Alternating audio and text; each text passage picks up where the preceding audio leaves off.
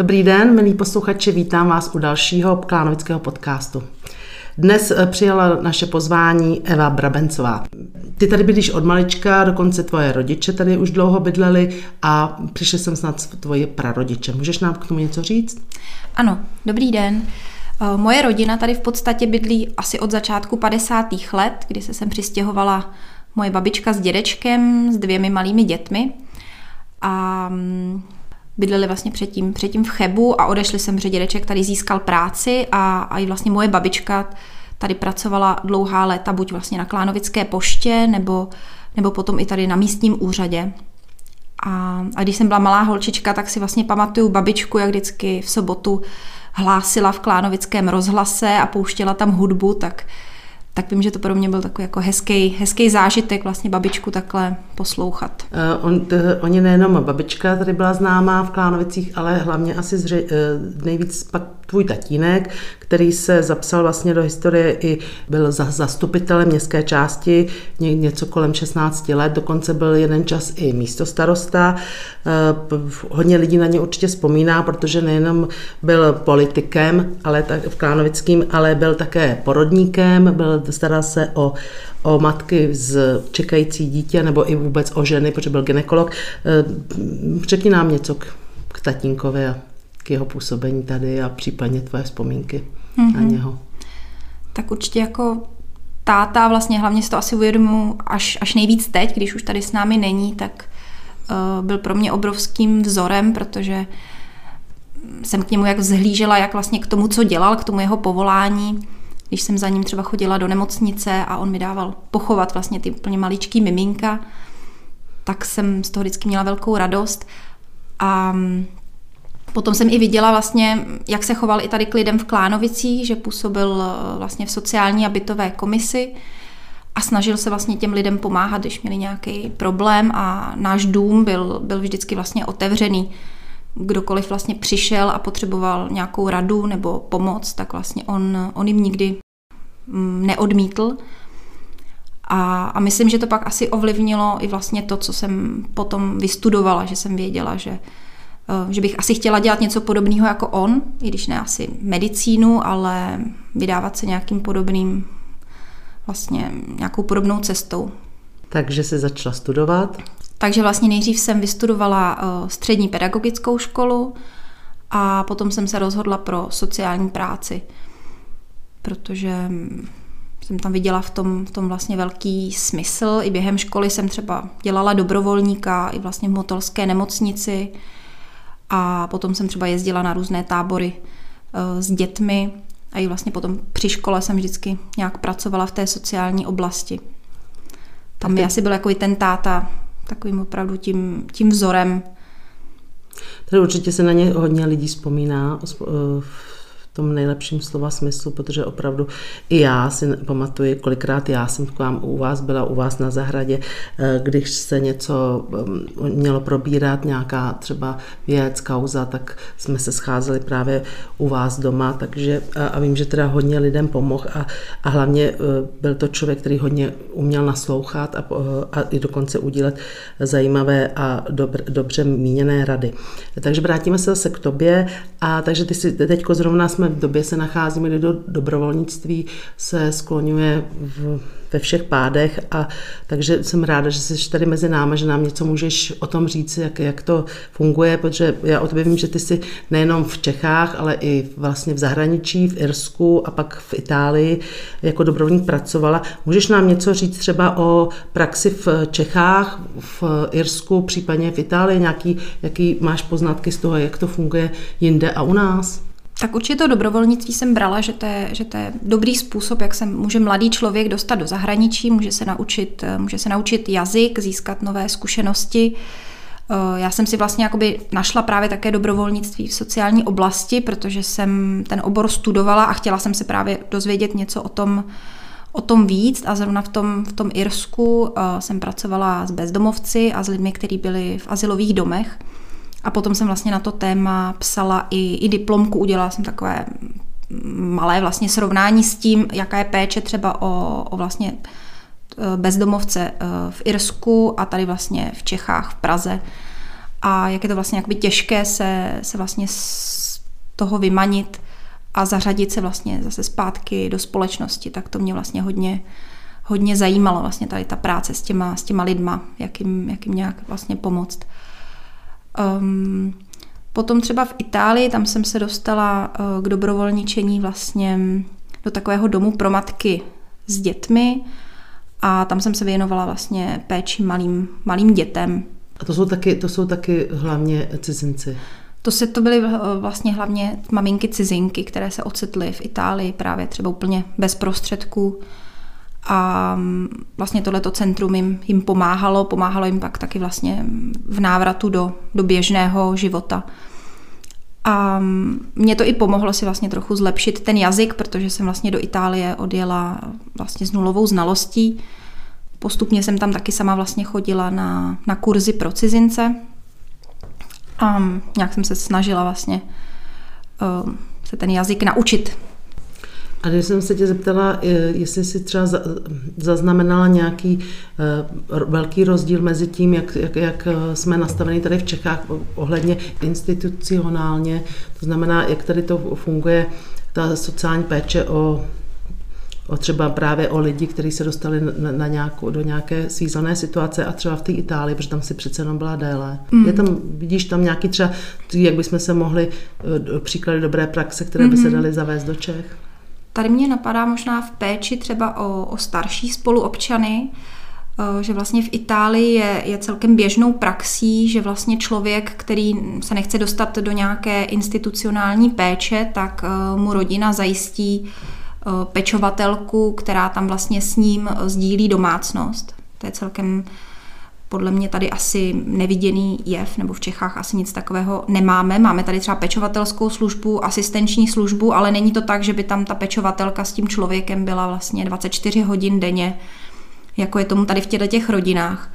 Akorát je teda samozřejmě s tím spjatý problém, že často se jedná třeba o, o ženy m, také cizinky, které třeba nemusí mít ani vlastně jakoby příliš zkušeností nebo vzdělání. Takže myslím, že tam opravdu jako záleží asi na jakého člověka i ta rodina vlastně natrefí, aby se i dobře postaral o tu babičku nebo o toho dědečka. A navíc tam vidím i ten problém, že tam jsou možná často i ty cizinci vlastně trochu jako zneužívání, možná i um, v této oblasti, protože často pracují třeba i na černo, tak já myslím, že většinou možná. Má, málo kdy dostanou smlouvu a s tím odpovídající, já nevím, třeba dovolenou.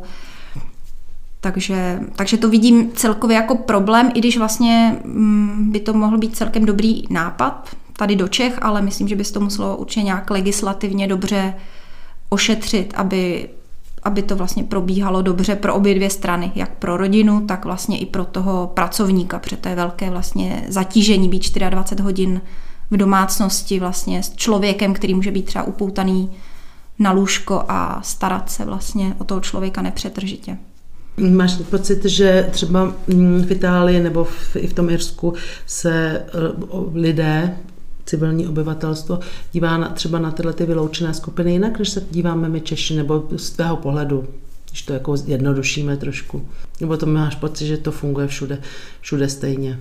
Já myslím, že asi záleží člověk od člověka, že nevím, jestli bych řekla, že to nějak um, mohla, bych mohla nějak jako generalizovat, ale určitě jsem viděla, jak vlastně v Irsku, tak v Itálii, že, že lidé jsou vlastně na dobrovolničení zvyklí a že často se do toho zapojují vlastně jak mladí lidé, tak i potom ty starší, což jsem viděla hlavně v Itálii, že i lidé vlastně v seniorském věku um, se dále vlastně věnují nějaké dobrovolnické činnosti, ať je to vlastně v okolí, v okolí kostela a, a všech těch činností s tím spojených vlastně, nebo potom um, i, že vlastně pomáhají, pomáhají třeba s péčí o děti, takže mám pocit, že je to tam více zavedené a naopak jako mnoho těch neziskových organizací má spíše víc dobrovolníků než pracovníků.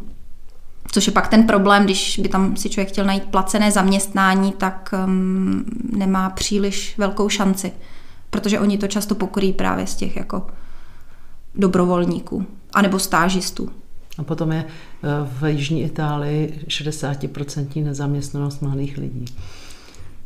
To asi jo, ale o tom asi úplně tolik mluvit nemůžu, protože mm, protože vlastně znám jenom ten sever vlastně v okolí, v okolí Benátek, takže... To je taky úplně jiný svět, než asi úplně na jihu. Ty se teď vracíš do, do Klánovic, jestli se nemýlim, po několika letech, kdy jsi žila v Itálii. Eh, eh, co tě třeba překvapilo v Klánovicích? Tak pro mě je to určitý takový návrat, návrat vlastně domů. A mm, myslím, že Klánovice se určitě zlep, jako změnili k lepšímu, protože um, mám vždycky z toho vlastně radost, když vidím, jak to tady, jak to tady vlastně jako funguje, um, jak jsou vlastně Klánovice jako dobře, dobře, dobře vedený, je tady, je tady čisto. Um, když se podívám třeba, nevím, na nabídku třeba kroužku pro děti nebo i, i to, co organizuje škola, tak um, to myslím, že nabízí opravdu hodně, hodně možností pro, pro děti i vlastně zapojení jakoby celých, celých rodin. To jsem třeba trochu jako v Itálii vlastně postrádala, že teďka starší syn tam chodí do první třídy a, a škola vlastně neposkytuje kromě základního vzdělání vlastně žádné kroužky, žádné aktivity, což mě trochu překvapilo. Tam vlastně to musí ti rodiče všechno zajišťovat sami a je to, hodně, je to relativně drahý. Je to, je to o něco dražší, no, určitě, než, než tady.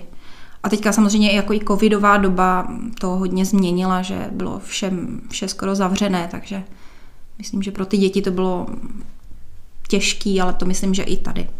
A tvoje dítě tady půjde do školky? Eh, mladší, zápisu teda. Mladší syn by teda snad měl do, nastoupit eh, do školky a starší by nastoupil do školy, ale s tím, že by si zopakoval první třídu. A to znamená, že se vlastně vrátí do školky, do které si chodila i ty, školy taky, kam si chodila ty, no to dneska už vypadá jinak. Byla se tam podívat?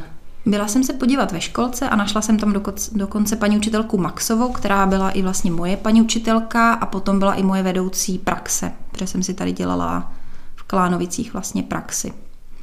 Takže to bylo takové milé vlastně shledání takhle po letech a, a paní učitelka se vůbec nezměnila. Vypadá... Tak jí asi práce svědčí. Vypadá pořád stejně. Moje děti, já jsem ji teda neměla, moje, moje děti měly, ona není tak stará. A taky vždycky na něho velmi dobře, hezky vzpomínají. A do, do školy teď pro tak zápisu teda? Do školy půjdeme, no, to už jsme vlastně, už, už, už jsme zápis tak jako provedli elektronicky, elektronicky. takže snad to je letošní to novinka, že letos ve škole mají krát, jak se jim podařilo udělat ten systém, že elektronicky se přihlasují k zápisu.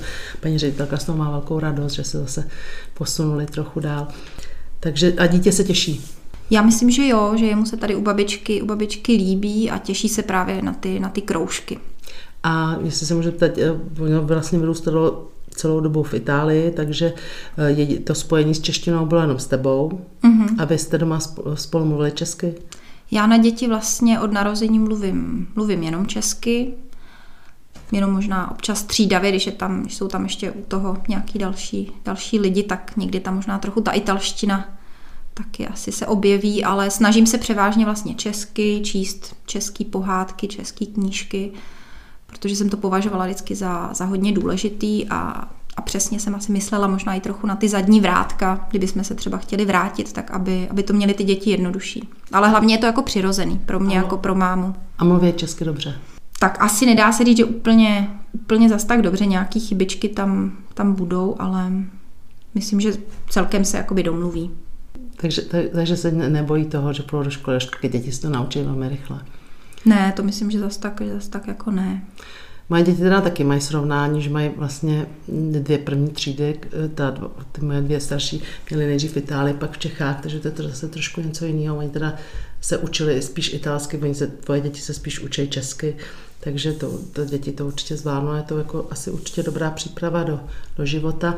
E, ty máš představu, že tady budeš pracovat, budeš se dál věnovat svému oboru? Určitě bych se teďka ráda vlastně po takové té delší mateřské dovolené vrátila, vrátila do práce, ať už vlastně do toho sektoru těch sociálních služeb, nebo případně, nebo případně vlastně i do školství. Jako třeba jako učitelka do mateřské školky nebo asistent pedagoga ve škole. Něco takového, aby to bylo samozřejmě skloub, skloubitelné i vlastně s péčí o, o děti, o rodinu. Ale určitě ráda bych vlastně zase nějak se v tomhle tom angažovala. Tak my se budeme těšit, že, že, že budeme mít tady další dvě děti v Klánovicích, pokračovatelé vaš, vašeho známého rodu a, a děkujeme za milé posezení a přeju hezký den. To tobě i našim posluchačům. Já taky děkuju. Hezký den.